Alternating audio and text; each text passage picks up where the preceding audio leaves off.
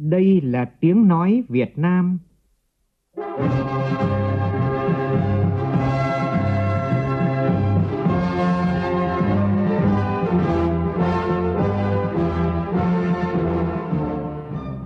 là tiếng nói Việt Nam, phát thanh từ Hà Nội, thủ đô nước Cộng hòa xã hội chủ nghĩa Việt Nam.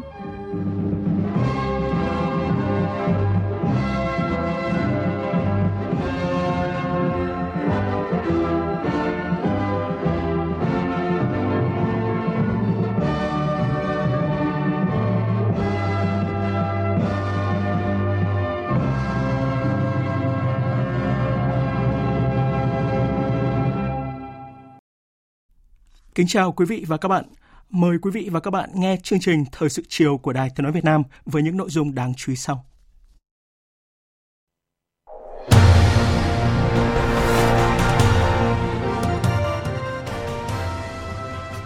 Chủ tịch nước Nguyễn Xuân Phúc trao quyết định bổ nhiệm Thượng tướng Nguyễn Tân Cương làm Tổng Tham mưu trưởng Quân đội Nhân dân Việt Nam.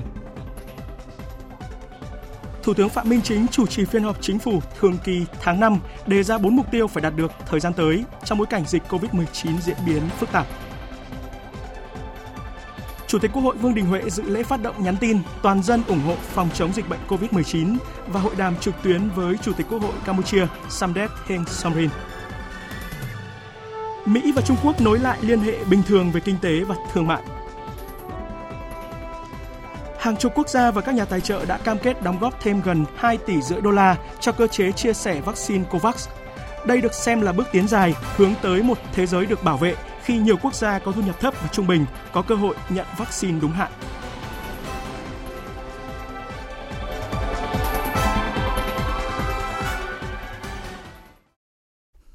Bây giờ là nội dung chi tiết.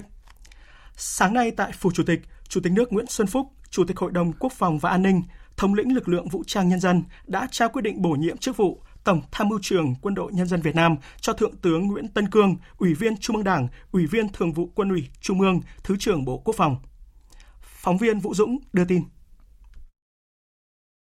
Chúc mừng Thượng tướng Nguyễn Tân Cương được bổ nhiệm chức vụ Tổng Tham mưu trưởng Quân đội Nhân dân Việt Nam và được Bộ Chính trị chỉ định tham gia Ban Thường vụ Quân ủy Trung ương. Chủ tịch nước Nguyễn Xuân Phúc đánh giá Thượng tướng Nguyễn Tân Cương là cán bộ có phẩm chất chính trị đạo đức tốt, là một quân nhân được đào tạo cơ bản, được rèn luyện thử thách qua chiến đấu và công tác, đã hoàn thành xuất sắc nhiệm vụ chức trách được Đảng, Nhà nước và quân đội giao phó. Chủ tịch nước nhấn mạnh, việc bổ nhiệm này thể hiện sự quan tâm tin tưởng sâu sắc của Đảng, Nhà nước và Quân ủy Trung ương, Bộ Quốc phòng với cá nhân đồng chí Nguyễn Tân Cương là niềm vinh dự tự hào lớn lao và cũng là trọng trách nặng nề với Thượng tướng Nguyễn Tân Cương nhấn mạnh sự nghiệp xây dựng và bảo vệ Tổ quốc trong giai đoạn cách mạng hiện nay đặt ra cho toàn Đảng, toàn quân và toàn dân ta những nhiệm vụ rất nặng nề, đòi hỏi quân đội nhân dân Việt Nam phải luôn đặt dưới sự lãnh đạo tuyệt đối, trực tiếp về mọi mặt của Đảng, sự thống lĩnh của Chủ tịch nước, sự quản lý tập trung, thống nhất của chính phủ. Chủ tịch nước Nguyễn Xuân Phúc đề nghị Đảng bộ quân đội tiếp tục phát huy tinh thần đoàn kết, thống nhất, triển khai thực hiện có hiệu quả nghị quyết Đại hội Đảng toàn quốc lần thứ 13 nghị quyết Đại hội Đảng bộ quân đội lần thứ 11 mong muốn Thượng tướng Nguyễn Tân Cương cùng Quân ủy Trung ương, lãnh đạo Bộ Quốc phòng kịp thời tham mưu với Đảng, Nhà nước những chủ trương giải pháp để xử lý đúng đắn, thắng lợi mọi tình huống quân sự quốc phòng nhằm bảo vệ sự vững chắc độc lập chủ quyền, thống nhất và toàn vẹn lãnh thổ của Tổ quốc, góp phần giữ vững môi trường hòa bình, ổn định để phát triển đất nước. Trên cương vị mới, Thượng tướng Nguyễn Tân Cương khẳng định sẽ thực hiện nghiêm túc những nội dung huấn thị của Chủ tịch nước, tham mưu với Đảng, Nhà nước, Quân ủy Trung ương, Bộ Quốc phòng, các chủ trương giải pháp lãnh đạo chỉ đạo xây dựng củng cố nền quốc phòng toàn dân, thế trận quốc phòng toàn dân vững mạnh và xây dựng quân đội nhân dân Việt Nam cách mạng, chính quy, tinh nhuệ, từng bước hiện đại. Hôm nay tại trụ sở Chính phủ, Thủ tướng Phạm Minh Chính chủ trì phiên họp Chính phủ thường kỳ tháng 5. Phản ánh của phóng viên Vũ Khuyên. Phát biểu tại phiên họp, Thủ tướng Phạm Minh Chính khẳng định phiên họp chính phủ thường kỳ tháng 5 diễn ra trong bối cảnh dịch COVID-19 diễn biến hết sức phức tạp, quy mô dịch lây lan rộng hơn, nhanh hơn, chủng virus nguy hiểm hơn và lây lan trong các khu công nghiệp, hoạt động tôn giáo. Tuy nhiên, bằng nỗ lực của cả hệ thống chính trị và toàn dân, dịch bệnh đang được kiểm soát, các hoạt động kinh tế xã hội được duy trì, khôi phục. Đặc biệt, chúng ta đã tổ chức rất thành công cuộc bầu cử đại biểu Quốc hội khóa 15 và đại biểu Hội đồng Nhân dân các cấp nhiệm kỳ 2021-2026. Thủ tướng đề nghị các đại biểu dự phiên họp phải tập trung thảo luận các vấn đề trên tinh thần nghĩ thật, nói thật, làm thật, hiệu quả thật, người dân doanh nghiệp hưởng ứng thật và được thụ hưởng thật các thành quả. Tại phiên thảo luận, chính phủ nghe báo cáo và thảo luận công tác phòng chống dịch COVID-19. Theo báo cáo, tính từ ngày 27 tháng 4 đến nay, ghi nhận 4.780 ca mắc COVID mới. Hiện nước ta đã thực hiện tiêm vaccine phòng COVID-19 đợt 1 và đợt 2 tại các tỉnh, thành phố hơn 1,1 triệu liều. Trong đó, số người được tiêm đủ 2 mũi là 31.177 người. Tình hình dịch bệnh đang được kiểm soát, số ca trong cộng đồng được phát hiện sớm, kịp thời áp dụng các biện pháp truy vết khoanh vùng dập dịch. Tuy nhiên, dịch COVID-19 còn nhiều nguy cơ thách thức, đặc biệt là tại một số các điểm dịch như ở tỉnh Bắc Giang, thành phố Hồ Chí Minh. Do đó, cần tiếp tục tăng cường các biện pháp phòng chống dịch cao như hiện tại, thậm chí cao hơn để đảm bảo được khả năng phòng chống dịch bệnh trên phạm vi cả nước. Về vấn đề này, Thủ tướng cho rằng sắp tới vẫn phải chống dịch trên tinh thần chống dịch như chống giặc, phải kết hợp hài hòa hiệu quả giữa phòng ngự và tấn công. Phòng ngừa vẫn là cơ bản, chiến lược lâu dài, quyết định, phòng ngừa từ sớm, từ xa, từ cơ sở khi chưa có dịch. Tấn công là cấp bách, là đột phá, chủ động xét nghiệm ở những nơi chưa có dịch, thần tốc những nơi có dịch. Vaccine là chiến lược, là quyết định, ứng dụng công nghệ là bắt buộc. Các cấp các ngành tiếp tục hoàn thiện thể chế cơ chế chính sách cho phòng chống dịch, khắc phục hậu quả do dịch gây ra. Thủ tướng cũng chỉ ra những hạn chế bất cập như vẫn còn có những nơi những lúc bị động, lúng túng trong phòng chống dịch và có những cơ quan chưa kịp thời hiệu quả trong thực hiện các biện pháp, nhất là việc thực hiện chiến lược vaccine. Chúng ta vẫn còn có những nơi những lúc bị động, lúng túng trong cái phòng chống dịch và có những cơ quan chức năng là chưa kịp thời hiệu quả trong các cái thực hiện giải pháp. Cái chiến lược vaccine thì triển khai thì vẫn còn chậm. Chúng ta phải nói thật và nhìn thẳng vào sự thật là như vậy. Để chúng ta cùng nhau chúng ta giải quyết. Chính phủ phải suy nghĩ thế nào, cộng đồng trách nhiệm thế nào, để thể hiện cái tinh thần gương mẫu thế nào để chúng ta thực hiện cái này. Thủ tướng cũng chỉ rõ nguyên nhân chủ quan là một số bộ ngành chưa nắm chắc tình hình, bám sát tình hình, đưa ra những giải pháp chưa phù hợp, kém hiệu quả, điều hành còn lúng túng, vẫn vướng mắc về thể chế, cơ chế chính sách chậm được tháo gỡ, người đứng đầu chưa thực sự quyết liệt gương mẫu trong tổ chức và điều hành công việc thuộc phạm vi chức năng quyền hạn nhiệm vụ được giao. Về tình hình sắp tới, Thủ tướng cho rằng khó khăn thách thức nhiều hơn vì dịch COVID-19 bùng phát mạnh hơn, ảnh hưởng lớn hơn và xu thế dịch bệnh thế giới và các nước quanh ta chưa được kiềm chế có hiệu quả. Tình hình như vậy không thể chủ quan lơ là, phải tự lực tự cường đi lên. Bên cạnh đó, Thủ tướng cũng chỉ ra bốn mục tiêu phải đạt được trong thời gian tới. Kiềm chế, đẩy lùi và ngăn chặn có hiệu quả cái dịch, cái làn sóng thứ tư này. Để chúng ta bảo vệ sức khỏe, tính mạng của người dân, khôi phục và phát triển kinh tế, phải giữ vững cái ổn định chính trị, an ninh an toàn cho người dân, củng cố và tăng cường cái đối ngoại đảm bảo cái an sinh xã hội và nhất là các cái đối tượng chịu tác động bởi cái, cái dịch này và nhất là các cái đối tượng yếu thế. Chúng ta phải phấn đấu tối đa để hoàn thành cái mục tiêu mà Quốc hội giao và nghị quyết đại hội Đảng toàn quốc. Về tình hình kinh tế xã hội, Thủ tướng Chính phủ nhấn mạnh, mặc dù bị ảnh hưởng do đại dịch COVID-19, song kinh tế xã hội tháng 5 và 5 tháng năm 2021 vẫn đạt được những kết quả nổi bật kinh tế vĩ mô ổn định, lạm phát được kiểm soát, lãi suất tỷ giá ổn định, sản xuất công nghiệp tăng khá, duy trì đà tăng trưởng xuất khẩu, tăng thu hút đầu tư nước ngoài, thu ngân sách đạt kết quả tương đối tốt, an sinh xã hội, đời sống nhân dân ổn định,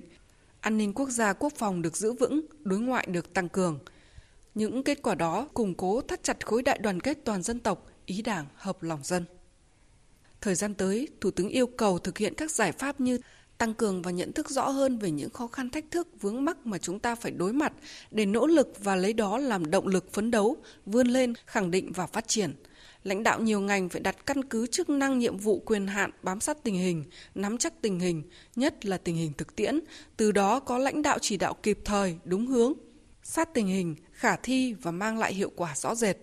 Chính sách tiền tệ tài khóa phải hài hòa hợp lý để vừa bảo đảm được kiểm chế lạm phát, vừa đảm bảo được tăng trưởng, tập trung tháo gỡ khó khăn vướng mắc các vấn đề tồn tại liên quan đến thể chế, cơ chế chính sách, nhất là liên quan đến vaccine, đầu tư công, kinh tế vĩ mô, các dự án thua lỗ yếu kém, siết chặt kỷ luật kỷ cương tài chính ngân sách, đặc biệt là phải tiết kiệm ngân sách để chi cho các trọng điểm và vùng đặc biệt khó khăn, khẩn trương hoàn thiện ban hành nghị quyết về chính sách cho người lao động, người sử dụng lao động, doanh nghiệp bị tác động bởi đại dịch COVID-19, tiếp tục kiểm soát xuất nhập cảnh, xử lý nghiêm hành vi xuất nhập cảnh cư trú trái phép. Riêng về đầu tư công, Thủ tướng nhấn mạnh tiếp tục giả soát rút kinh nghiệm, điều chỉnh việc bố trí vốn đầu tư công sát tình hình, bám sát 6 nhiệm vụ trọng tâm, 3 đột phá chiến lược trong nghị quyết Đại hội đại biểu toàn quốc lần thứ 13 của Đảng đã xác định. Thủ tướng biểu dương các cấp chính quyền, nhất là người dân trong tâm của dịch COVID-19 như Hà Nội, Thành phố Hồ Chí Minh, Bắc Giang, Bắc Ninh và lực lượng tuyến đầu phòng chống dịch như quân đội, công an, đặc biệt là lực lượng y tế đã quyết liệt không quản ngại khó khăn gian khổ trong phòng chống dịch vì sức khỏe của nhân dân. Vào chiều nay, Thủ tướng Phạm Minh Chính và các thành viên chính phủ đã thảo luận về đề án thực hiện xây dựng đường bộ cao tốc giai đoạn từ năm 2021 đến 2025 và định hướng đến năm 2030.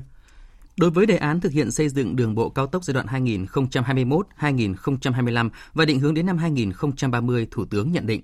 việc phát triển hệ thống đường cao tốc với 4.000 km trong 10 năm tới là một vấn đề hết sức khó khăn, do đó cần huy động cả hệ thống chính trị và toàn dân vào cuộc.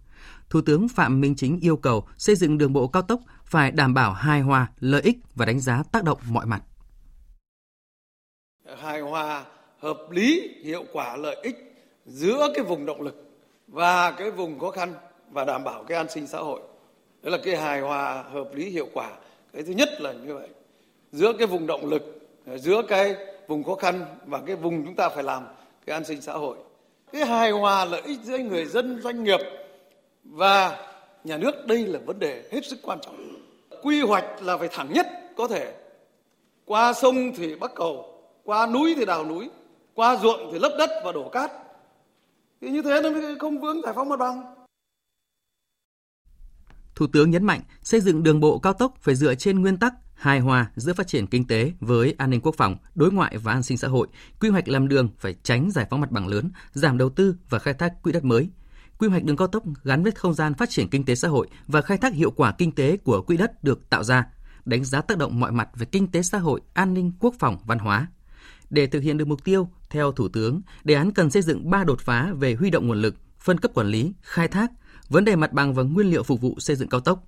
Thủ tướng ra Bộ Giao thông Vận tải tiếp thu các ý kiến, phối hợp với các bộ ngành, đơn vị địa phương liên quan hoàn thiện đề án để chính phủ trình xin ý kiến Bộ Chính trị và Quốc hội. Vào sáng nay tại nhà Quốc hội, Chủ tịch Quốc hội Vương Đình Huệ có cuộc hội đàm trực tuyến với Chủ tịch Quốc hội Campuchia Samdech Heng Somrin. Phóng viên Lê Tuyết đưa tin. Chủ tịch Quốc hội Vương Đình Huệ mong muốn hợp tác chặt chẽ với Chủ tịch Quốc hội Campuchia Samdech Heng Somrin và các lãnh đạo khác của Campuchia để tiếp tục thúc đẩy và tăng cường mối quan hệ láng giềng tốt đẹp, hữu nghị truyền thống, hợp tác toàn diện, bền vững lâu dài giữa hai nước Việt Nam, Campuchia và Quốc hội hai nước –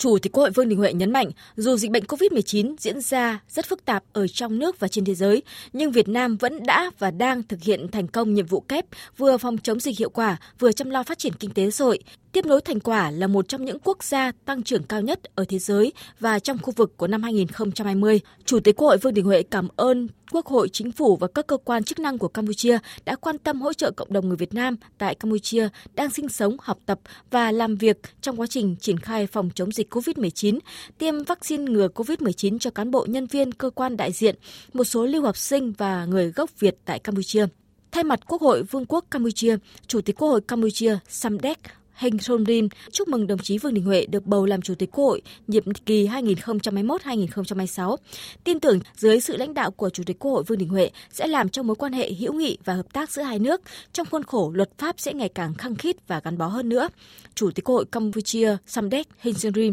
cảm ơn những người bạn Việt Nam đã giúp Campuchia chống lại dịch bệnh COVID-19 bằng những hỗ trợ vật tư y tế như khẩu trang và thiết bị y tế kịp thời.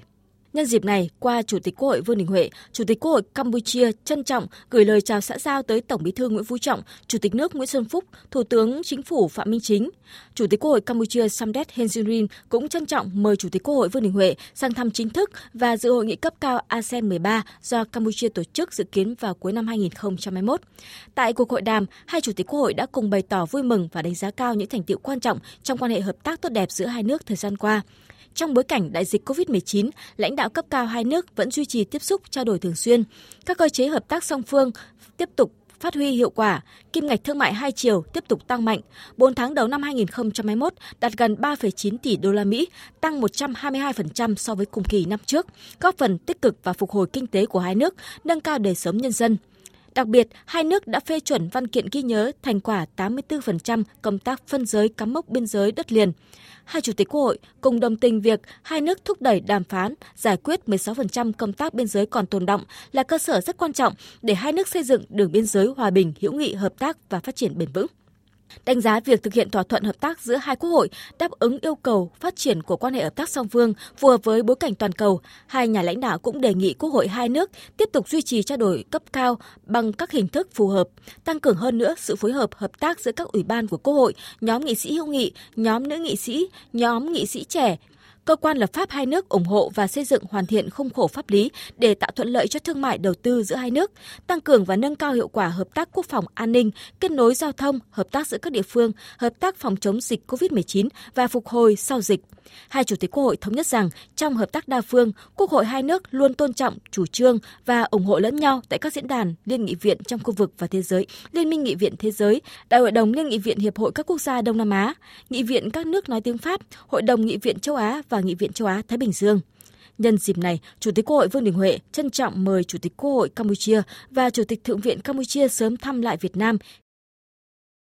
và vào chiều nay tại Tổng Liên đoàn Lao động Việt Nam, Chủ tịch Quốc hội Vương Đình Huệ đã tới dự lễ phát động nhắn tin toàn dân ủng hộ phòng chống dịch bệnh COVID-19 và triển khai chương trình vaccine cho công nhân.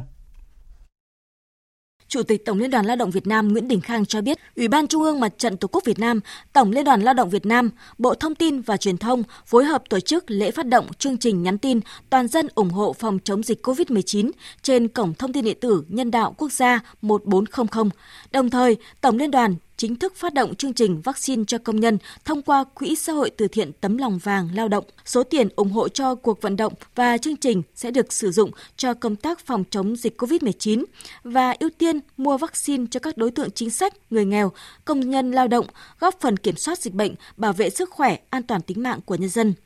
Phát biểu tại buổi lễ, Chủ tịch Quốc hội Vương Đình Huệ nhấn mạnh, từ ngày 27 tháng 4 đến nay, dịch COVID-19 bùng phát lần thứ tư ở nước ta, diễn biến rất phức tạp.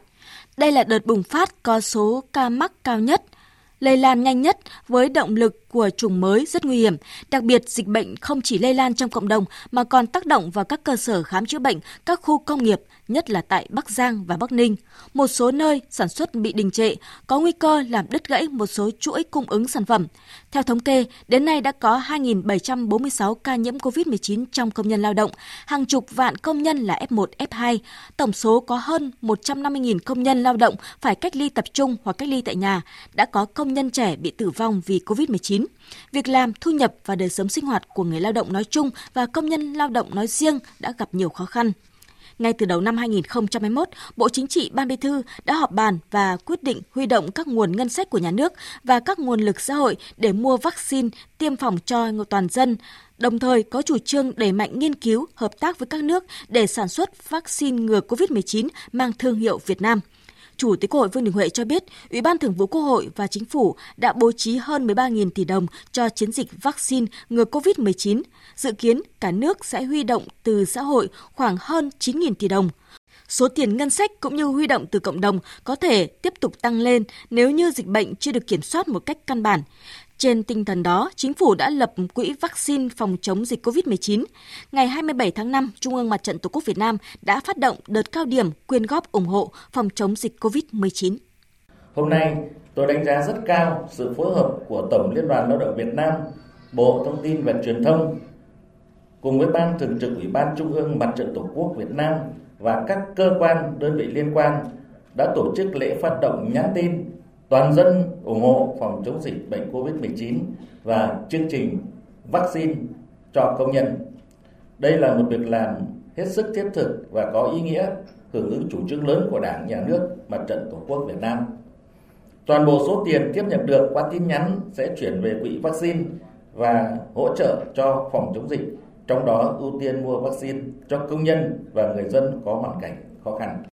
Năm 2020, Bộ Thông tin và Truyền thông, Ban Thường trực Ủy ban Trung ương Mặt trận Tổ quốc Việt Nam và Bộ Y tế đã tổ chức đợt quyên góp qua tin nhắn ủng hộ phòng chống dịch COVID-19 với số tiền đã tiếp nhận được trên 150 tỷ đồng. Phát huy kết quả đạt được của năm 2020, Chủ tịch Quốc hội Vương Đình Huệ mong muốn và đề nghị các tổ chức thành viên của Mặt trận Tổ quốc Việt Nam tuyên truyền sâu rộng trong các thành viên, hội viên, đoàn viên và mọi tầng lớp nhân dân nắm vững mục đích ý nghĩa trong điều kiện cụ thể, nhắn tin ủng hộ chương trình giàu tính nhân văn và cấp thiết này. Tôi đề nghị các cơ quan có liên quan thực hiện công khai, minh bạch các khoản kinh phí thu được, sử dụng đúng mục đích, có hiệu quả, đúng quy định của pháp luật để thiết thực trong công tác phòng chống dịch COVID-19. Mỗi tin nhắn ủng hộ của quý vị không chỉ đã góp phần vào chương trình vaccine cho công nhân, mà quan trọng hơn nữa, ý nghĩa hơn nữa đó chính là biểu hiện sinh động của tấm lòng, nhân ái, sự quan tâm, sẻ chia của đồng cộng đồng với anh chị em công nhân lao động trong lúc khó khăn, tạo động lực vật chất và tinh thần, góp phần cùng cả nước kiểm soát, đẩy lùi được dịch bệnh vì sức khỏe của mình và mọi người vì sự an toàn của cộng đồng và xã hội. Cũng tại buổi lễ, Tổng Liên đoàn Lao động Việt Nam đã triển khai chương trình vaccine cho công nhân. Ngay trong ngày đầu tiên triển khai, chương trình đã nhận được tổng số tiền là gần 146 tỷ đồng do các tổ chức công đoàn và các doanh nghiệp ủng hộ. Vào chiều nay, đoàn công tác do bà Bùi Thị Minh Hoài, Bí thư Trung ương Đảng, trưởng ban dân vận Trung ương dẫn đầu đã đến thăm làm việc và hỗ trợ tỉnh Bắc Ninh trong công tác phòng chống dịch COVID-19. Trưởng ban dân vận Trung ương Bùi Thị Minh Hoài chia sẻ về những khó khăn vất vả mà Đảng bộ chính quyền và nhân dân tỉnh Bắc Ninh thời gian qua, đồng thời đánh giá cao sự vào cuộc lãnh đạo, chỉ đạo quyết liệt từ tỉnh đến cơ sở của Bắc Ninh, sớm đưa ra các giải pháp phòng chống dịch bệnh, tổ chức thành công cuộc bầu cử đại biểu Quốc hội khóa 15 và đại biểu Hội đồng nhân dân các cấp nhiệm kỳ 2021-2026, thực hiện mục tiêu kép của chính phủ, Nhân dịp này, trưởng ban Ban dân vận Trung ương và đoàn công tác trao tặng cho lực lượng chống dịch tỉnh Bắc Ninh số tiền mặt và hàng hóa trị giá trên 3,5 tỷ đồng. Hội Liên hiệp Phụ nữ Việt Nam ủng hộ cán bộ hội viên phụ nữ tỉnh Bắc Ninh số quà tặng trị giá trên 1,7 tỷ đồng. Hội chữ thập đỏ Việt Nam tặng cho lực lượng phòng chống dịch COVID-19 tỉnh Bắc Ninh số quà trị giá hơn 1,5 tỷ đồng. Sau khi được chính phủ xem xét thông qua phương án hỗ trợ giảm giá điện, giảm tiền điện đợt 3 do tác động của dịch COVID-19, Bộ Công Thương đang phối hợp với các đơn vị liên quan ban hành văn bản để hướng dẫn Tập đoàn Điện lực Việt Nam, các tổng công ty điện lực và các sở công thương các tỉnh, thành phố nhằm sớm thực hiện ngay việc hỗ trợ giảm giá điện và giảm tiền điện trong đợt này. Tổng số tiền hỗ trợ giảm giá điện, giảm tiền điện đợt 3 do tác động của dịch COVID-19 dự kiến vào khoảng 1.200 tỷ cho đến 1.300 tỷ đồng và được triển khai ngay trong 7 tháng kể từ kỳ hóa đơn tiền điện tháng 6 cho đến kỳ hóa đơn tiền điện tháng 12.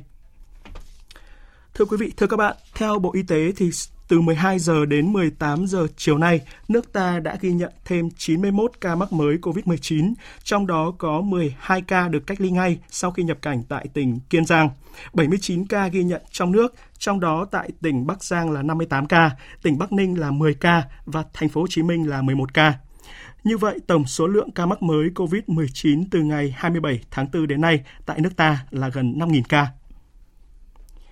cần tập trung thần tốc truy vết các trường hợp F1 và những người liên quan, tận dụng thời gian vàng để khoanh vùng xử lý dịch kịp thời hiệu quả. Đây là yêu cầu của Ban chỉ đạo phòng chống dịch thành phố Hà Nội tại cuộc họp trực tuyến với các quận huyện diễn ra vào sáng nay. Phóng viên Huy Nam đưa tin. Từ ngày 1 tháng 6 đến nay có 14 ca mắc là F1 cách ly tập trung chuyển thành F0 và 2 ca mắc là nhân viên y tế. Như vậy, đến nay, 14 trong tổng số 14 chùm ca bệnh đã được kiểm soát tốt, không ghi nhận thêm ca mắc mới ngoài cộng đồng. Ban chỉ đạo phòng chống dịch thành phố Hà Nội nhận định, mặc dù các ổ dịch đã được kiểm soát, tuy nhiên, trong những ngày qua vẫn ghi nhận các ca mắc là trường hợp F1 trong các khu cách ly tập trung. Trong thời gian tới, cần tập trung thần tốc truy vết các trường hợp F1 và người liên quan, tận dụng thời gian vàng để khoanh vùng, xử lý dịch kịp thời, hiệu quả – Ông Trừ Xuân Dũng, Phó Chủ tịch Ủy ban Nhân dân thành phố Hà Nội nhấn mạnh tình hình dịch bệnh vẫn phức tạp khi có nhiều ca F1 trở thành F0 ở các khu cách ly tập trung, yêu cầu các cấp cần tuyên truyền vận động để công dân thực hiện nghiêm các quy định phòng dịch, bởi khi F1 trở thành F0 thì F2 cách ly ở gia đình phải chuyển vào khu cách ly tập trung. Ông Trừ Xuân Dũng đề nghị. Chúng tôi ờ, đề nghị là các địa phương chúng ta tiếp tục khẩn trương vào cuộc với các nội dung truy vết một cách thần tốc nhất, nhanh nhất, với trách nhiệm cao nhất và không để lọt các trường hợp các ca F1, các trường liên quan và không để à, mất các dấu trong quá trình truy vết. Liên quan đến việc tuyển sinh lớp 10, Phó Chủ tịch Ủy ban Nhân dân thành phố Hà Nội yêu cầu các địa phương xây dựng kịch bản chi tiết, tổ chức diễn tập, rút kinh nghiệm để các chỉ đạo sát nhất với thực tế. Trước kỳ thi, thành phố sẽ tổ chức họp trực tuyến để ra soát đảm bảo an toàn nhất cho các thí sinh dự thi. Trưởng ban chỉ đạo các địa phương phải chịu trách nhiệm về việc đề xuất tuyển thẳng các trường hợp F0, F1 và xét tuyển với F2 đảm bảo đúng người, đúng đối tượng, tránh việc trục lợi chính sách. Vào sáng nay, Ủy ban nhân dân thành phố Hồ Chí Minh có công văn yêu cầu thay đổi phương thức làm việc của các cơ quan đơn vị nhà nước nhằm đảm bảo phù hợp trong đợt cao điểm phòng chống dịch COVID-19 trên địa bàn. Cụ thể, các cơ quan đơn vị bố trí một nửa số lượng người làm việc tại công sở, riêng quận Gò Vấp và phường Thạnh Lộc chỉ phân bổ 1 phần 3 số lượng người làm việc. Phóng viên Kim Dung đưa tin. Ủy ban nhân dân thành phố Hồ Chí Minh yêu cầu người lao động sử dụng công nghệ thông tin làm việc tại nhà. Đối với các đơn vị đặc thù trực thuộc Ủy ban nhân dân, Sở ban ngành thành phố và Ủy ban nhân dân thành phố Thủ Đức, quận, huyện các địa phương phải báo cáo nhu cầu bố trí cán bộ công chức người lao động công tác tại đơn vị để Ủy ban nhân dân thành phố xem xét quyết định và phải chịu trách nhiệm về việc người lao động này người lao động làm lây nhiễm dịch bệnh tại công sở. Các cơ quan đơn vị phải quản lý cán bộ công chức, viên chức, người lao động thông qua kết quả công việc, không để công việc bị đình trệ, nhất là các công việc có thời hạn, thời hiệu theo quy định của pháp luật và các dịch vụ công phục vụ người dân và doanh nghiệp. Người lao động làm việc tại nhà không di chuyển ra khỏi nhà nếu không thật sự cần thiết và chịu trách nhiệm về việc không chấp hành nghiêm quy định phòng chống dịch COVID-19. Riêng các trường hợp đặc biệt áp dụng tại quận Gò Vấp và phường Thạnh Lộc, quận 12 thực hiện giãn cách xã hội theo chỉ thị số 16 của Thủ tướng Chính phủ. Cán bộ công chức viên chức người lao động được làm việc tại nhà, trường hợp công việc có tính chất quan trọng đặc thù không thể làm việc tại nhà thì phải có kết quả xét nghiệm âm tính với virus SARS-CoV-2 của cơ quan y tế theo quy định và thủ trưởng các cơ quan đơn vị xem xét bố trí nơi lưu trú tạm thời phù hợp ngoài địa bàn quận Gò Vấp và phường Thạnh Lộc, quận 12 liên quan đến vấn đề sản xuất vaccine. Thưa quý vị, thưa các bạn, với những kết quả khả quan trong quá trình thử nghiệm, nhiều hy vọng là vaccine Nanocovax ngừa COVID-19 đầu tiên của nước ta do Học viện Quân y Bộ Quốc phòng phối hợp với công ty Nanogen nghiên cứu và sản xuất sau khi thử nghiệm giai đoạn 3 trong tháng 6 này để đánh giá hiệu lực bảo vệ với cộng đồng. Và dự kiến vaccine Nanocovax sẽ được cấp phép lưu hành trong tình huống khẩn cấp vào tháng 9 tới. Phóng viên Nguyên Nhung thông tin vaccine Nanocovax do Học viện Quân y nghiên cứu đã qua hai giai đoạn thử nghiệm. Trước đó, giai đoạn 1 thực hiện vào tháng 12 năm 2020 với 560 tình nguyện viên để đánh giá an toàn trên người. Giai đoạn 2 từ tháng 2 năm nay thử nghiệm với 554 tình nguyện viên để tiếp tục đánh giá tính an toàn và thăm dò khả năng sinh kháng thể chống lại virus SARS-CoV-2. Cả hai giai đoạn đều có kết quả đáp ứng tốt. Các tình nguyện viên sau tiêm thử có triệu chứng như sốt nhẹ, đau chỗ tiêm, đau cơ, đau khớp, mệt mỏi, nhưng tự hết nhanh, không cần can thiệp y tế. Đến thời điểm hiện tại, sức khỏe sau tiêm của 100% tình nguyện viên đều ổn định và đều sinh kháng thể chống lại virus. Trên cơ sở đó, Bộ Y tế và Hội đồng Đạo đức Quốc gia gồm các nhà khoa học chuyên về vaccine đã cho phép tiếp tục chuyển sang thử nghiệm giai đoạn 3. Trung tướng, giáo sư tiến sĩ Đỗ Quyết, Giám đốc Học viện Quân y khẳng định. Về tính an toàn thì đã thấy là vaccine này là an toàn. Các biểu hiện chủ yếu là tại chỗ và toàn thân thì biểu hiện nhẹ thôi và tự hết sau 3 đến 5 ngày. Và đặc biệt vaccine thì chúng ta lo nhất hiện nay là vấn đề về vấn đề xem nó có gây tắc mạch không, rồi xem nó có gây sốc phản vệ không. Thì cái vaccine này những dữ liệu mà chúng tôi có được là chứng minh là nó không có sốc phản vệ, chưa có những trường hợp nào nó gây biến chứng bị tắc mạch. và đầu hội đồng y Đức thì đã xác nhận là vaccine này tiếp tục là vaccine an toàn. Trong tháng 6 này, tiến hành thử nghiệm giai đoạn 3 vaccine Nanocovax với số lượng 13.000 người và sử dụng liều thấp nhất 25 microgram. Theo đó ở miền Bắc do Học viện Quân y chủ trì, ở miền Nam, Viện Pasteur thành phố Hồ Chí Minh chủ trì. Mục đích của thử nghiệm giai đoạn 3 nhằm tiếp tục đánh giá tính an toàn, hiệu lực bảo vệ của vaccine trong môi trường cộng đồng đã có dịch lây nhiễm. Trung tướng giáo sư tiến sĩ Đỗ Quyết cho biết, sau khi được Hội đồng Đạo đức Quốc gia thông qua và Bộ Y tế cấp phép triển khai, trong tháng 9 tới có thể tiến hành tiêm chủng vaccine này. Theo quy luật của quốc tế thì lúc đó là có thể hoàn toàn là nếu mà dịch xảy ra thì báo cáo Hội đồng Y Đức, báo cáo Bộ Y tế và xin phép là cấp một cái phê duyệt khẩn cấp có điều kiện tiếp tục tiêm cho đông đảo người dân và tiếp tục đánh giá tiếp đó là giống như là các vaccine khác như là Sputnik V này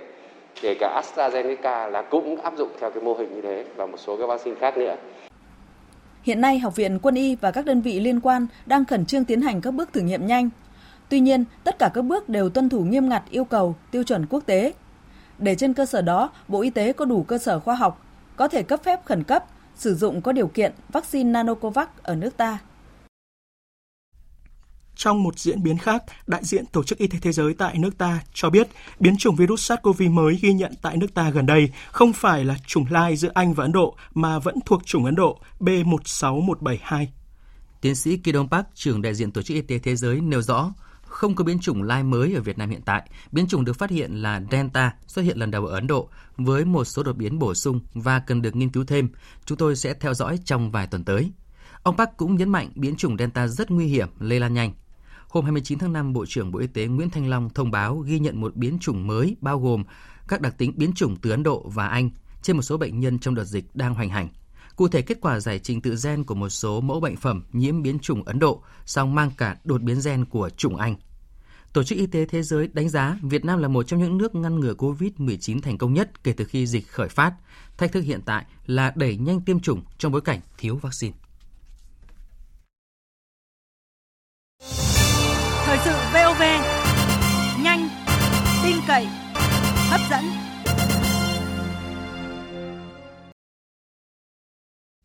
Thưa quý vị, thưa các bạn, vào lúc này tại Hà Nội đang diễn ra cuộc họp báo phiên họp chính phủ thường kỳ tháng 5. Phóng viên Phương Thoa tham dự phiên họp này sẽ thông tin cùng quý vị và các bạn. Xin mời phóng viên Phương Thoa. À, vâng thưa quý vị à, tại à, buổi họp báo thì à, hiện ban đầu là các nhà báo đã đặt ra nhiều câu hỏi cho các thành viên chính phủ về những vấn đề mà người dân đang quan tâm như là kỳ vọng của chính phủ về cái quỹ vaccine hay là chính phủ kêu gọi các địa phương và doanh nghiệp tham gia mua vaccine cơ chế nào thì cho doanh nghiệp đăng ký mua và kiểm soát mua vaccine như thế nào à, hay là tiến độ nghiên cứu vaccine hiện nay của Việt Nam. Bên cạnh đó thì các nhà báo cũng đặt ra câu hỏi cho thành viên chính phủ về ý kiến của Bộ Công Thương khi mà đề xuất lập quỹ bình ổn giá thép à, hay là tiến độ à, đường sắt Cát Linh Hà Đông bao giờ chính thức đưa đường sắt này vào vận hành? À, và Bộ thì có chịu trách nhiệm à, như thế nào về cái vấn đề này? À, hay là trước diễn biến phức tạp của dịch Covid-19 thì Bộ Giáo dục Bộ Giáo dục à, có phương án kịch bản à, cho thi à, trung học phổ thông à, năm 2021 như thế nào và và có tính đến cái xét thi tốt nghiệp hay không? À, vâng, hiện thì uh, Bộ Y tế uh, đang ờ, thông tin về vấn đề vaccine mà người dân đang quan tâm. Thông tin chi tiết thì tôi sẽ gửi tới quý vị và các bạn trong những chương trình sau. À, mời biên tập viên tiếp tục chương trình ạ. À, vâng, xin được cảm ơn phóng viên Phương Thoa với những thông tin vừa rồi. Chuyển sang các tin đáng chú ý khác. Hôm nay, Bộ Nội vụ và Ban Kinh tế Trung ương tổ chức hội nghị trực tuyến về cơ chế quản lý sử dụng đất tôn giáo tín ngưỡng. Trưởng ban Ban Kinh tế Trung ương Trần Tuấn Anh và Thứ trưởng Bộ Nội vụ Vũ Chiến Thắng chủ trì hội nghị tại các điểm cầu. Hội nghị được tổ chức nhằm trao đổi thảo luận những vấn đề về cơ chế quản lý sử dụng đất tôn giáo, tín ngưỡng phục vụ tổng kết thực hiện nghị quyết số 19 của Ban chấp hành Trung ương Đảng khóa 11 về tiếp tục đổi mới chính sách pháp luật về đất đai trong thời kỳ đẩy mạnh toàn diện công cuộc đổi mới, tạo nền tảng để đến năm 2020, nước ta cơ bản trở thành nước công nghiệp theo hướng hiện đại. Theo báo cáo của Ban Tôn giáo Chính phủ, tính đến cuối năm ngoái có gần 30.000 cơ sở tôn giáo, tăng gần 6.000 cơ sở so với năm 2008. Số cơ sở này bao gồm cơ sở thờ tự, cơ sở đào tạo, cơ sở phụ trợ, cơ sở hoạt động xã hội của tôn giáo. Chính sách pháp luật về đất đai liên quan đến tôn giáo và thực tế sử dụng đất đai của các tôn giáo đã có nhiều bất cập. Chỉ thị số 1940 năm 2008 của Thủ tướng Chính phủ là một chỉ thị chuyên biệt về đất đai liên quan đến tôn giáo nhưng mới chỉ cơ bản tháo gỡ được vấn đề đất đai tồn động giai đoạn trước để lại chưa có hướng giải quyết đối với đất đai tôn giáo phát sinh, trong khi xu thế của tôn giáo là phát triển, nên nhu cầu đất cho mục đích tôn giáo là có thực. Luật đất đai năm 2013 đã có nhiều quy định cụ thể đối với đất tôn giáo, tín ngưỡng nhưng vẫn chưa tìm được hướng giải quyết ổn thỏa và lâu dài. Trên thực tế, việc áp dụng luật đất đai năm 2013 còn những điểm khó và vướng trong công tác quản lý như về hạn điền, về giao đất, về việc cấp giấy chứng nhận quyền sử dụng đất, chưa có quy định việc tôn giáo sử dụng đất và các hoạt động an sinh xã hội. Về giải pháp cần hoàn thiện chính sách pháp luật, bổ sung sửa đổi các nội dung có liên quan đến hoạt động tín ngưỡng tôn giáo trong các luật chuyên ngành, trong đó có luật đất đai để thống nhất đồng bộ với luật tín ngưỡng, tôn giáo và tạo thành hành lang pháp lý trong việc quản lý các hoạt động tôn giáo. Tại hội nghị, nhiều ý kiến đề nghị báo cáo cần làm rõ hơn thực trạng quản lý sử dụng đất đai trong tôn giáo, cả tính hợp pháp, bất hợp pháp, những vướng mắc cho vấn đề xây dựng thể chế, thực thi pháp luật, nghiên cứu bổ sung kinh nghiệm quốc tế về quản lý nhà nước liên quan đến sử dụng đất đai trong tôn giáo. Dự báo thời gian tới, Việt Nam sẽ đón nhiều tôn giáo, thậm chí là các đạo lạ và có xu hướng phát triển tự nhiên. Có tôn giáo là có tín đồ. Do đó, theo Thứ trưởng Vũ Chiến Thắng, về quy hoạch đất đai cần có quỹ đất để xây dựng các cơ sở tôn giáo, xây dựng cơ chế bình đẳng cho vấn đề giao đất cho các tôn giáo, giải quyết tốt các vấn đề trồng chéo về thể chế liên quan đến đất đai, tôn giáo. Nhấn mạnh yêu cầu quản lý và khai thác hiệu quả đất đai là nguồn tài nguyên của đất nước, Ủy viên Bộ Chính trị, trưởng ban Ban Kinh tế Trung ương Trần Tuấn Anh đề nghị Ban Tôn giáo Chính phủ tiếp thu ý kiến của các đại biểu, hoàn thiện báo cáo và bổ sung, hoàn thiện chuyên đề theo chỉ đạo của Ban chỉ đạo tổng kết thực hiện nghị quyết số 19. Trên cơ sở báo cáo cần đề cập cụ thể các vấn đề lớn về chính sách đất đai có tính chiến lược để phục vụ tổng kết nghị quyết. Tiếp tục cập nhật, đánh giá đầy đủ nhu cầu sử dụng đất đai trong tôn giáo, lựa chọn một số địa phương để phối hợp trong việc tổ chức tổng kết nghị quyết số 19 liên quan đến đất đai trong tôn giáo, nhất là các địa phương có nhiều lúng túng, vướng mắc trong sử dụng đất đai. Tạp chí Times Higher Education vừa công bố bảng xếp hạng các trường đại học khu vực châu Á năm nay. Nước ta có 3 cơ sở giáo dục đại học lọt vào bảng xếp hạng này, gồm Đại học Quốc gia Hà Nội, Đại học Bách khoa Hà Nội và Đại học Quốc gia Thành phố Hồ Chí Minh. Tin của phóng viên Minh Hường. Trong số 3 cơ sở giáo dục đại học của Việt Nam có mặt trong bảng xếp hạng các trường đại học khu vực châu Á, Đại học Quốc gia Hà Nội đứng ở vị trí nhóm từ 251 đến 300, đứng đầu Việt Nam. Tiếp đó là trường Đại học Bách khoa Hà Nội được xếp trong nhóm từ 351 đến 400 và Đại học Quốc gia Thành phố Hồ Chí Minh trong nhóm 401 cộng. Năm nay, có 551 cơ sở giáo dục thuộc 30 quốc gia và vùng lãnh thổ khu vực châu Á được xếp hạng. Top 5 đại học đứng đầu là Đại học Thanh Hoa ở Trung Quốc, thứ hai là Đại học Bắc Kinh ở Trung Quốc, thứ ba Đại học Quốc gia Singapore, thứ tư Đại học Hồng Kông, thứ năm Đại học Kỹ thuật Nanyang, Singapore. Để thực hiện và công bố bảng xếp hạng Đại học châu Á, tạp chí Time Higher Education đã sử dụng bộ tiêu chí gồm 13 chỉ số thuộc nhăm nhóm nhóm giảng dạy là 30%, nghiên cứu 30%, chỉ số trích dẫn 30%, thu nhập từ chuyển giao tri thức và công nghệ 7,5% và triển vọng quốc tế là 7,5%. Với cách đánh giá như vậy, những cơ sở giáo dục đại học không phải là đại học nghiên cứu hoặc không mạnh về nghiên cứu, khó có thể có mặt trong bảng xếp hạng này. Thưa quý vị, thưa các bạn, những ngày này, các địa phương tại miền Bắc và miền Trung đang trải qua đợt nắng nóng gai gắt. Mỗi ngày vẫn có hàng trăm nghìn lao động phải làm việc ngoài trời trong điều kiện không khí ngột ngạt, khó thở. Khắc nghiệt là vậy, nhưng họ vẫn phải vượt qua cái nắng như đổ lửa để mưu sinh. Nhóm phóng viên Vinh Thông và Phương Cúc đã ghi lại nỗi vất vả của những người lao động này tại thành phố Đà Nẵng.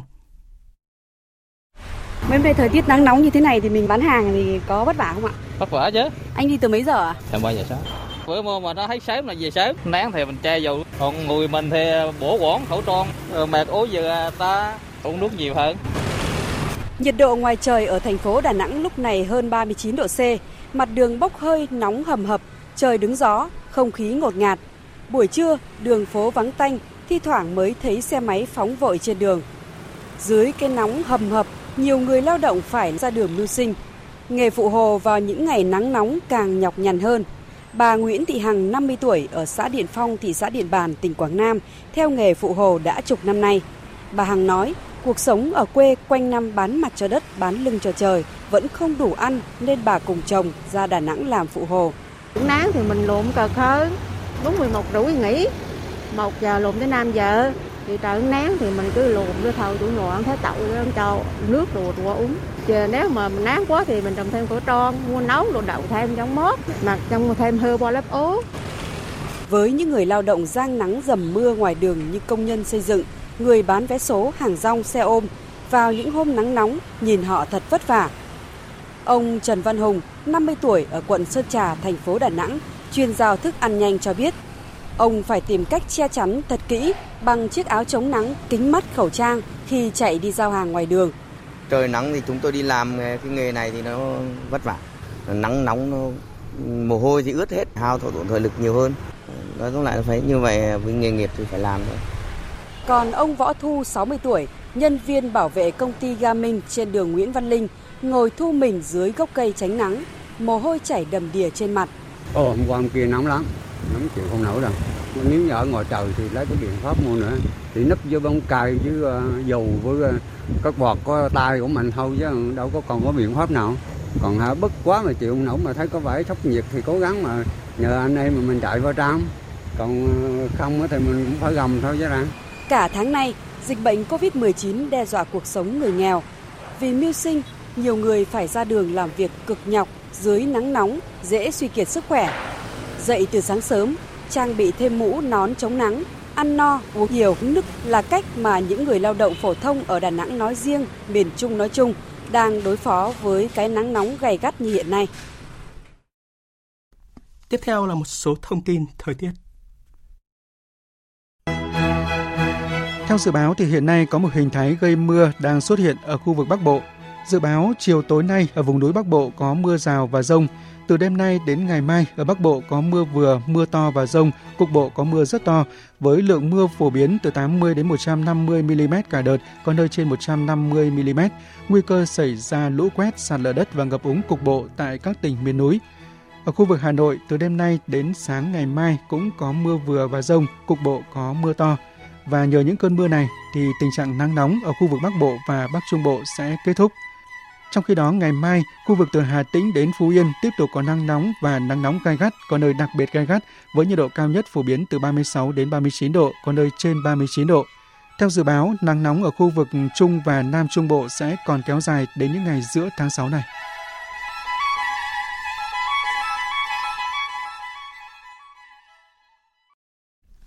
Quý vị và các bạn đang nghe chương trình Thời sự chiều của Đài Tiếng nói Việt Nam. Sau đây là tin chúng tôi vừa nhận được. Chiều nay tại Phủ Chủ tịch, Chủ tịch nước Nguyễn Xuân Phúc đã tiếp đại sứ Nhật Bản tại Việt Nam Yamada Takio tới chào xã giao và trao đổi ý kiến về quan hệ đối tác chiến lược sâu rộng giữa hai nước. Tin của phóng viên Vũ Dũng. Chủ tịch nước Nguyễn Xuân Phúc bày tỏ vui mừng quan hệ đối tác chiến lược sâu rộng Việt Nam Nhật Bản thời gian qua tiếp tục phát triển tốt đẹp trên các lĩnh vực với sự tin cậy chính trị cao, tình cảm gắn bó giữa lãnh đạo và nhân dân hai nước thể hiện qua các chuyến thăm của lãnh đạo cấp cao hai nước, nhất là chuyến thăm Việt Nam của Thủ tướng Suga ngay sau khi nhận chức tháng 10 năm 2020. Chủ tịch nước Nguyễn Xuân Phúc trân trọng mời nhà vua và hoàng hậu Nhật Bản thăm Việt Nam, đề nghị đại sứ Nhật Bản tiếp tục thúc đẩy giao lưu cấp cao và các cấp giữa hai nước, hợp tác hỗ trợ lẫn nhau trong phòng chống dịch COVID-19, tăng cường liên kết kinh tế, khuyến khích thúc đẩy doanh nghiệp Nhật Bản tích cực mở rộng đầu tư kinh doanh tại Việt Nam. Đại sứ Yamada bày tỏ mong muốn thực hiện chuyến thăm cấp nhà nước tới Nhật Bản của Chủ tịch nước trong nhiệm kỳ làm việc tại Việt Nam, khẳng định chính sách nhất quán của chính phủ Nhật Bản coi trọng quan hệ với Việt Nam – tiếp tục tích cực hỗ trợ Việt Nam phòng chống dịch COVID-19, thúc đẩy hợp tác phát triển cơ sở hạ tầng, chuyển đổi số, môi trường, cho biết Việt Nam là điểm đến đầu tư hấp dẫn đối với doanh nghiệp Nhật Bản trong quá trình đa dạng hóa chuỗi cung ứng. Đại sứ Yamada khẳng định sẽ phối hợp chặt chẽ, chuẩn bị tổ chức các hoạt động kỷ niệm 50 năm thiết lập quan hệ ngoại giao hai nước vào năm 2023, tăng cường giao lưu văn hóa, giao lưu nhân dân, nhất là thế hệ trẻ, nhằm củng cố hơn nữa nền tảng quan hệ hai nước. Cũng tại buổi tiếp, Chủ tịch nước Nguyễn Xuân Phúc đã trao đổi với đại sứ Yamada về các vấn đề khu vực và quốc tế cùng quan tâm. Tổng thư ký ASEAN Lim Chok Hoi và ông Erwan Yusuf, Bộ trưởng Ngoại giao thứ hai của Brunei, quốc gia đang giữ chức Chủ tịch Luân phiên ASEAN năm nay, dự kiến có kế hoạch tới Myanmar trong tuần này. Tổng hợp của biên tập viên Phạm Hà. Chuyến thăm của các nhà lãnh đạo ASEAN tới Myanmar nhận được sự quan tâm đặc biệt của dư luận trong bối cảnh chưa có nhiều bước tiến đạt được trong việc thực hiện 5 điểm đồng thuận tại hội nghị thượng đỉnh ASEAN tại Jakarta vào cuối tháng 4 vừa qua. Một trong những điểm quan trọng để bắt đầu thực hiện kế hoạch của ASEAN là bổ nhiệm đặc phái viên vẫn chưa được thực hiện do chưa có sự đồng thuận về việc lựa chọn phạm vi nhiệm vụ và thời gian nhiệm kỳ của đặc phái viên. Ngoại trưởng Indonesia Retno Masudi hôm qua kêu gọi Hiệp hội các quốc gia Đông Nam Á ngay lập tức chỉ định một đặc phái viên về Myanmar.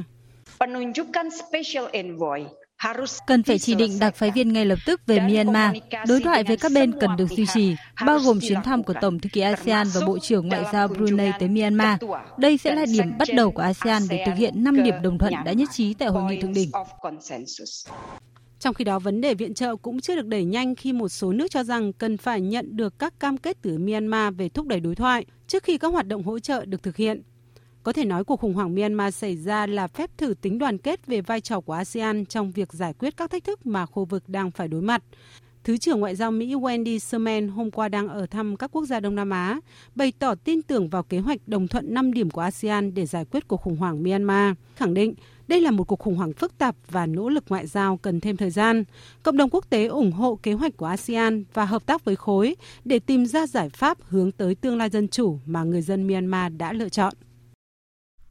Trang tin Fresh News của Campuchia đưa tin, Phó Thủ tướng kiêm Bộ trưởng Bộ Quốc phòng Campuchia Tia Banh hôm nay tuyên bố sẽ cho phép tùy viên quốc phòng Mỹ kiểm tra cảng Riem ở phía đông nam nước này để giải tỏa nghi ngờ đây là căn cứ quân sự của Trung Quốc. Phóng viên Văn Đỗ thường trú tại Campuchia đưa tin. Người đứng đầu Bộ Quốc phòng Campuchia vẫn chưa xác nhận thời gian cụ thể khi nào tùy viên quốc phòng Mỹ có thể đến kiểm tra tình hình thực tế tại khu vực cảng Riêm. Phó Thủ tướng Tiêm Banh khẳng định sẽ sắp xếp cho phía Mỹ đến thăm trong thời gian sớm nhất. Trước đó, trả lời trước báo giới về những cáo buộc Campuchia cho phép Trung Quốc thiết lập căn cứ quân sự tại cảng Riêm, Phó Thủ tướng Tiêm Banh khẳng định Campuchia chỉ nhận sự trợ giúp từ Trung Quốc, người bạn thép, giúp xây dựng cảng riêng to lớn hơn, hiện đại hơn. Sau khi hoàn thiện, Campuchia sẽ là người sử dụng cảng hiện đại này và không bàn giao cho phía Trung Quốc như các cáo buộc. Họ đến để giúp đỡ. Campuchia rất vui mừng và biết ơn họ. Sự giúp đỡ này đã được thảo luận rõ ràng không có sự ràng buộc nào cả. Trong báo cáo công bố ngày 21 tháng 5 và cập nhật một tuần sau đó, Tổ chức Sáng kiến Minh bạch Hàng hải châu Á thuộc Trung tâm Nghiên cứu Chiến lược Quốc tế phát hiện trên ảnh vệ tinh hai tòa nhà được xây dựng cấp tốc tại căn cứ Hải quân Diêm của Campuchia. Điều này đã làm dấy lên lo ngại Trung Quốc có thể hưởng lợi từ hoạt động nâng cấp căn cứ Hải quân Diêm. Trao đổi kinh tế và thương mại giữa Trung Quốc và Mỹ đã trở lại bình thường và hai bên sẽ cùng nhau giải quyết các vấn đề cụ thể. Phóng viên Bích Thuận, thường trú tại Trung Quốc đưa tin. Khẳng định trên vừa được người phát ngôn Bộ Thương mại Trung Quốc Cao Phong đưa ra chiều nay tại Bắc Kinh. Trong tuần qua, Phó Thủ tướng Trung Quốc Lưu Hạc đã tiến hành các cuộc điện đàm riêng rẽ với đại diện thương mại Mỹ Catherine Tai và Bộ trưởng Tài chính Mỹ Janet Yellen. Các cuộc trao đổi đều diễn ra bằng hình thức trực tuyến và kéo dài khoảng 50 phút. Hai bên đã trao đổi về quan hệ kinh tế thương mại Trung Mỹ, tình hình vĩ mô, chính sách trong nước với thái độ bình đẳng và tôn trọng lẫn nhau. Cả hai bên đều cho rằng trao đổi giữa hai bên chuyên nghiệp, thẳng thắn và mang tính xây dựng, đồng thời khẳng định Trung Mỹ đã bắt đầu giao tiếp bình thường trong lĩnh vực kinh tế thương mại. Theo ông Cao Phong, đại diện của Trung Quốc và Mỹ đã nhất trí sẽ bắt tay vào việc giải quyết các vấn đề một cách thiết thực, với việc cùng nhau giải quyết các vấn đề cụ thể của các nhà sản xuất và người tiêu dùng trong bước đi tiếp theo, nhằm thúc đẩy quan hệ kinh tế thương mại Trung Mỹ phát triển lành mạnh, ổn định. Hôm qua, Phó Thủ tướng Lưu Hạc, trưởng đoàn đàm phán của Trung Quốc tham gia đối thoại kinh tế toàn diện Trung Mỹ, đã điện đàm với Bộ trưởng Tài chính Mỹ Janet Yellen. Hai bên đã nhất trí về tầm quan trọng của mối quan hệ song phương trong lĩnh vực kinh tế. Đây là cuộc trao đổi trực tuyến thứ hai trong vòng một tuần giữa các quan chức cấp cao phụ trách kinh tế và thương mại của hai nền kinh tế hàng đầu thế giới. Về việc ứng phó với đại dịch COVID-19, thông tin tích cực là hàng chục quốc gia và các nhà tài trợ vừa cam kết đóng góp thêm gần 2 tỷ rưỡi đô la cho cơ chế chia sẻ vaccine COVAX. Hội nghị thượng đỉnh đóng góp cho COVAX đặt mục tiêu huy động được 8,3 tỷ đô la Mỹ. Tính đến ngày 30 tháng 5, theo Bộ Ngoại giao Nhật Bản, COVAX đã huy động được hơn 7 tỷ đô la Mỹ. Với cam kết mới đạt được tại hội nghị hôm qua, tổng giá trị đóng góp của quốc tế dành cho COVAX đạt gần 9,6 tỷ đô la Mỹ. Theo Chủ tịch Liên minh Toàn cầu về vaccine và tiêm chủng Jose Manuel Barroso, khoản đóng góp mới này sẽ giúp các nước có thu nhập thấp và trung bình nhận vaccine đúng hạn.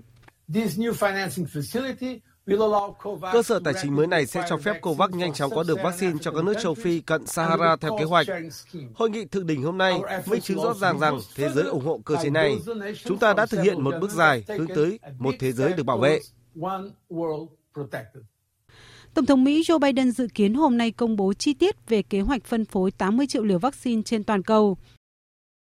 Hôm nay là ngày quốc tế xe đạp mùng 3 tháng 6. Không mất tiền đổ nhiên liệu, không cần mỏi mắt tìm chỗ đỗ xe, lại thân thiện với môi trường, tốt cho sức khỏe và hơn hết là an toàn trong thời kỳ dịch bệnh. Xe đạp đang trở thành xu hướng đi lại rất phổ biến ở châu Âu. Tổng hợp của biên tập viên Thu Hoài.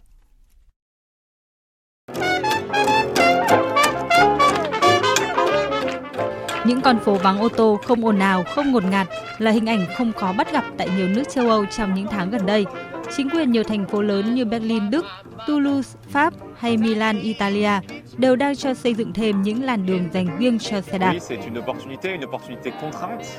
Dịch bệnh cũng là cơ hội để mọi người thay đổi thói quen sử dụng phương tiện giao thông, hướng tới những phương tiện thân thiện với môi trường, ví dụ như xe đạp. Điều mà các cộng đồng dự định phải mất từ 5 đến 10 năm đã có thể làm được trong vài tháng, đó là thiết lập một mạng lưới rộng lớn những làn đường dành riêng cho xe đạp. Theo ghi nhận của chúng tôi, riêng tại khu vực thủ đô Paris, mỗi ngày có khoảng 250.000 đến 300.000 người sử dụng xe đạp và xu hướng này chắc chắn sẽ còn gia tăng trong thời gian tới. Từ những nước phát triển ở Mỹ, châu Âu đến các nước đang phát triển ở châu Á, sau 3 năm quen dùng ô tô cá nhân, giờ quay trở lại với phương tiện giao thông xưa cũ là xe đạp, cũng đủ thấy đây là phương tiện không hề lạc hậu trong thời đại 4.0. Được tổ chức lần đầu tiên vào năm 2018, Ngày xe đạp thế giới hàng năm là dịp để các quốc gia thành viên ghi nhận những giá trị linh hoạt và bền vững của việc đạp xe trong mọi lĩnh vực, từ phát triển kinh tế bền vững đến văn hóa, y tế, giáo dục. Nhân ngày xe đạp thế giới năm nay, Liên Hợp Quốc kêu gọi các nước chú trọng tới vai trò của những chiếc xe đạp trong xây dựng chính sách và chiến lược phát triển, xây dựng cơ sở hạ tầng giao thông bền vững với trọng tâm là người đi bộ và người đi xe đạp. Đặc biệt trong bối cảnh đại dịch COVID-19, Liên Hợp Quốc cũng nhấn mạnh vai trò của việc sử dụng xe đạp trong quá trình nâng cao sức khỏe, ngăn chặn bệnh tật và đảm bảo công bằng xã hội.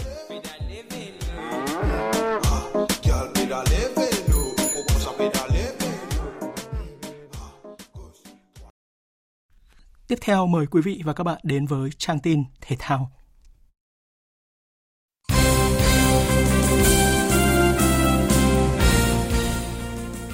Thưa quý vị và các bạn, vào lúc 23 giờ 45 đêm nay, mùng 3 tháng 6 theo giờ Việt Nam, chủ nhà các tiểu vương quốc Ả Rập thống nhất sẽ có trận đấu gặp Malaysia tại bảng G, vòng loại World Cup 2022 khu vực châu Á. Kết quả của cuộc đọ sức này có ảnh hưởng lớn đến đội tuyển Việt Nam bởi nếu thắng các tiểu vương quốc Ả Rập thống nhất, Malaysia sẽ vượt qua Việt Nam để chiếm ngôi đầu bảng. Hôm nay toàn đội chuyển sang tập sáng, buổi chiều cùng ngày đội chuyển về khách sạn Crown Plaza Festival City, khách sạn chính thức của AFC dành cho các đội tuyển tham dự bảng G. Theo lịch thầy trò huấn luyện viên Park Hang-seo sẽ có trận gặp Indonesia vào đêm ngày 7 tháng 6. Còn theo kế hoạch dự kiến, đội tuyển Futsal Việt Nam sẽ hội quân trở lại vào tháng 8 tới. Theo kết quả bốc thăm mới đây, đội tuyển Futsal Việt Nam nằm ở bảng D cùng với Brazil, Cộng hòa Séc và Panama. Theo lịch thi đấu, Việt Nam sẽ gặp Brazil trong trận gia quân tại vòng bảng ngày 13 tháng 9. Đối thủ tiếp theo của thầy trò huấn luyện viên Phạm Minh Giang lần lượt là Panama ngày 16 tháng 9 và Cộng hòa Séc ngày 19 tháng 9. Ông Trần Anh Tú, trưởng ban Futsal Liên đoàn bóng đá Việt Nam cho rằng Lịch thi đấu năm nay thì sẽ không được thuận lợi như năm 2016. À, tuy nhiên thì tôi nghĩ rằng với sự chuẩn bị tốt, với tinh thần tốt và với tính toán tốt thì chúng ta vẫn có khả năng để lọt vào vòng play-off. Để chuẩn bị cho đại hội thể thao lớn nhất khu vực, SEA Games 31 được tổ chức tại Việt Nam vào cuối năm nay. Ngay từ đầu năm, cùng với nhiều môn thể thao khác, các tổ của hai bộ môn điền kinh và bơi đã được triệu tập và đang được tập luyện tích cực tại các trung tâm huấn luyện thể thao quốc gia. Bơi và điền kinh là hai môn thể thao thế mạnh của Việt Nam, nên công tác chuẩn bị, tập huấn của cả hai đội tuyển này rất được chú trọng.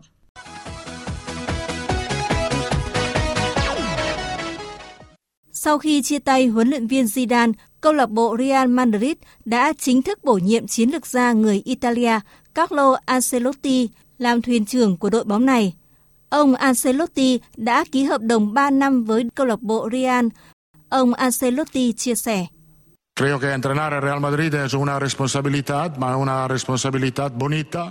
Thật hân hạnh khi được trở lại Real Madrid. Tôi biết đội bóng luôn khát khao danh hiệu, nhất là La Liga và Champions League. Real cần chơi tốt, tạo nên thứ bóng đá hấp dẫn để đáp lại sự mong mỏi của người hâm mộ.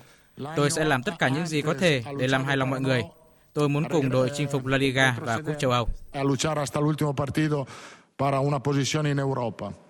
Đây là lần thứ hai ông Ancelotti dẫn dắt Real. Ở lần đầu tiên, ông làm việc cùng Real từ tháng 6 năm 2013 đến tháng 5 năm 2015. Ông đã giúp đội bóng này đoạt một cúp nhà vua, một cúp Champions League, một siêu cúp châu Âu và một FIFA Club World Cup. Còn vào sáng mai mùng 4 tháng 6, các đội bóng thuộc khu vực Nam Mỹ sẽ thi đấu lượt trận thứ 5 vòng loại World Cup 2022. Trong đó Bolivia gặp Venezuela, Uruguay đọ sức với Paraguay, Peru đấu với Colombia và Argentina đối đầu với Chile. Nếu giành chiến thắng trước Chile, Argentina sẽ vượt qua Brazil để chiếm ngôi đầu bảng. Dự báo thời tiết phía Tây Bắc Bộ có mưa vừa, mưa to, có nơi mưa rất to và rải rác có rông, gió nhẹ. Nhiệt độ từ 23 đến 32 độ, riêng Điện Biên Lai Châu thấp nhất từ 20 đến 23 độ. Phía Đông Bắc Bộ đêm và sáng có mưa vừa, mưa to, có nơi mưa rất to và rải rác có rông. Gió Đông Nam đến Đông cấp 2, cấp 3, nhiệt độ từ 24 đến 32 độ, vùng núi có nơi thấp nhất dưới 23 độ. Khu vực từ Thanh Hóa đến Thừa Thiên Huế, phía Bắc đêm có mưa rào và rông vài nơi, ngày nắng, có nơi có nắng nóng, chiều tối mai có mưa rào và rông rải rác, phía Nam chiều tối và đêm có mưa rào và rông vài nơi, ngày nắng nóng và nắng nóng gay gắt, có nơi đặc biệt gay gắt, gió Tây Nam cấp 2, cấp 3, nhiệt độ từ 26 đến 36 độ, phía Nam từ 36 đến 39 độ, có nơi trên 39 độ. Khu vực từ Đà Nẵng đến Bình Thuận, chiều tối và đêm có mưa rào và rông vài nơi, ngày nắng, có nơi có nắng nóng, riêng phía Bắc có nắng nóng và nắng nóng gay gắt, có nơi đặc biệt gay gắt, gió Tây Nam đến Nam cấp 2, cấp 3, nhiệt độ từ 26 đến 39 độ, có nơi trên 39 độ, phía Nam từ 32 đến 35 độ, có nơi trên 35 độ. Tây Nguyên, chiều tối và đêm có mưa rào và rông vài nơi, ngày nắng có nơi có nắng nóng, gió Tây Nam cấp 2, cấp 3, nhiệt độ từ 22 đến 34 độ, có nơi trên 35 độ. Nam Bộ, chiều tối và đêm có mưa rào và rông vài nơi, ngày nắng có nơi có nắng nóng, gió Tây Nam cấp 2, cấp 3, nhiệt độ từ 25 đến 35 độ. Khu vực Hà Nội, đêm và sáng có mưa vừa và rông, có nơi mưa to, gió Đông Nam đến Đông cấp 2, cấp 3, nhiệt độ từ 24 đến 32 độ. Dự báo thời tiết biển, Bắc Vịnh Bắc Bộ có mưa rào rải rác và có nơi có rông, gió Nam đến Đông Nam cấp 4, cấp 5, Nam Vịnh Bắc Bộ, vùng biển từ Quảng Trị đến Quảng Ngãi có mưa rào và rông vài nơi, gió Nam cấp 4, cấp 5. Vùng biển từ Bình Định đến Ninh Thuận có mưa rào vài nơi, gió Tây Nam đến Nam cấp 4. Khu vực Bắc Biển Đông có mưa rào và rông ở phía đông, gió Nam đến Tây Nam cấp 4, riêng phía đông đêm và sáng có gió mạnh cấp 6, cấp 7, vùng gần tâm bão đi qua cấp 8, giật cấp 10, biển động mạnh. Khu vực giữa Biển Đông, vùng biển từ Bình Thuận đến Cà Mau có mưa rào và rông rải rác ở phía đông bắc, gió Tây Nam cấp 4, cấp 5. Khu vực quần đảo Hoàng Sa thuộc thành phố Đà Nẵng có mưa rào vài nơi, gió Nam đến Tây Nam cấp 4. Khu vực Nam Biển Đông, khu vực quần đảo Trường Sa thuộc tỉnh Khánh Hòa, vùng biển từ Cà Mau đến Kiên Giang và Vịnh Thái Lan có mưa rào và rông vài nơi, gió Tây Nam cấp 3, cấp 4.